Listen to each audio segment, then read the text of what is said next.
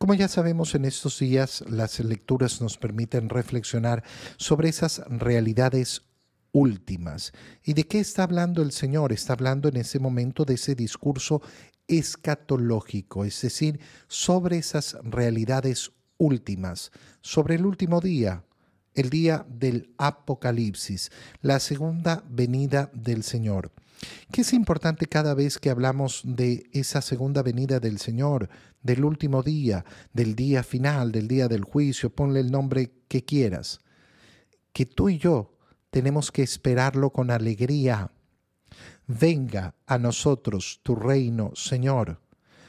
Estamos a punto de terminar el año litúrgico e iniciar eh, el tiempo de Adviento. ¿Y qué vamos a clamar una y otra vez en el tiempo de Adviento? Ven, ven, ven Señor Jesús. ¿Cómo lo hacemos? Llenos de profunda alegría. El fin del mundo a nosotros no nos causa miedo, porque es lo que clamamos. Queremos la segunda venida del Señor. Si tú te has dejado embaucar por el mundo y pensar en el último día te causa miedo, hermano mío, no has entrado a vivir el cristianismo todavía. No vives a Cristo. Cuando alguien ama, si el amado está lejos, quiero que vuelva. Si yo amo a Cristo, quiero que vuelva. Quiero que vuelva. Y ese no es un deseo que me puede causar miedo, todo el contrario. Lo espero con alegría, lo espero con ansias. La comunidad cristiana cuando se reúne a celebrar la Santa Misa, se reúne de tal forma que forma un conjunto de personas dejando un espacio, un espacio en el centro para qué? Para dejar el puesto para la venida del Señor. Esa conformación de la asamblea litúrgica nos recuerda ese deseo de que Cristo vuelva, de que Cristo venga de nuevo.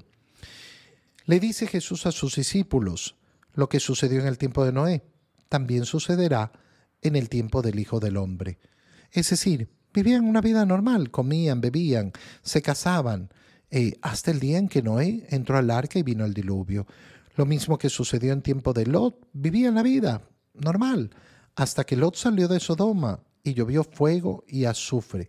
Lo mismo sucederá el día en que el Hijo del Hombre se manifieste. ¿Qué está diciendo el Señor? No habrá aviso.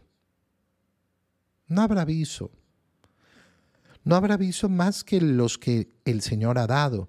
Y el Señor nos ha dado la prerrogativa de estar siempre en guardia, siempre vigilantes.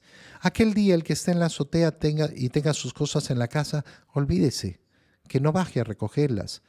El que esté en el campo, que no mire hacia atrás, que no intenten conservar su vida, porque la perderán.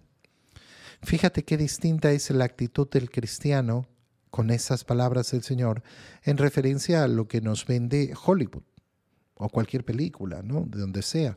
El fin del mundo y todos tratando de escapar, de escapar, de escapar cada vez que anuncian algún fin del mundo, que viene tan seguido, ¿no? Y, la gente busca, ay, ¿dónde, dónde? Y hay gente tan tonta que incluso se compra. No, es que dijeron que cerca de Cuenca, ahí eh, nos vamos a salvar. Y lo hacen, ¿eh? Lo hacen, se van y se compran y se buscan el lugar y no sé qué. Eh, cavan huecos debajo de la tierra para esconderse. Mira, yo no voy a vivir escondiéndome. No voy a vivir escondiéndome. ¿Por qué? Porque no tengo miedo a la venida del Señor. No tengo miedo a la venida del Señor. Y por eso aquella noche habrá dos en un lecho, uno será tomado, el otro abandonado, dos mujeres moliendo, una será tomada y otra abandonada. Esto es lo que algunos interpretan como ese arrebatamiento donde quedarán algunos en la tierra. No, no, no, por eso, el, por eso los discípulos se le preguntan, ¿dónde sucederá eso, Señor? Y él les respondió, donde hay un cadáver se juntan buitres. ¿Qué les está respondiendo el Señor? El Señor les está respondiendo, en todos lados. En todos lados sucederá exactamente lo mismo. Es una ley normal. Donde hay cadáveres, hay buitres. ¿Dónde sucede eso? En todos lados. La respuesta del Señor es en todos lados.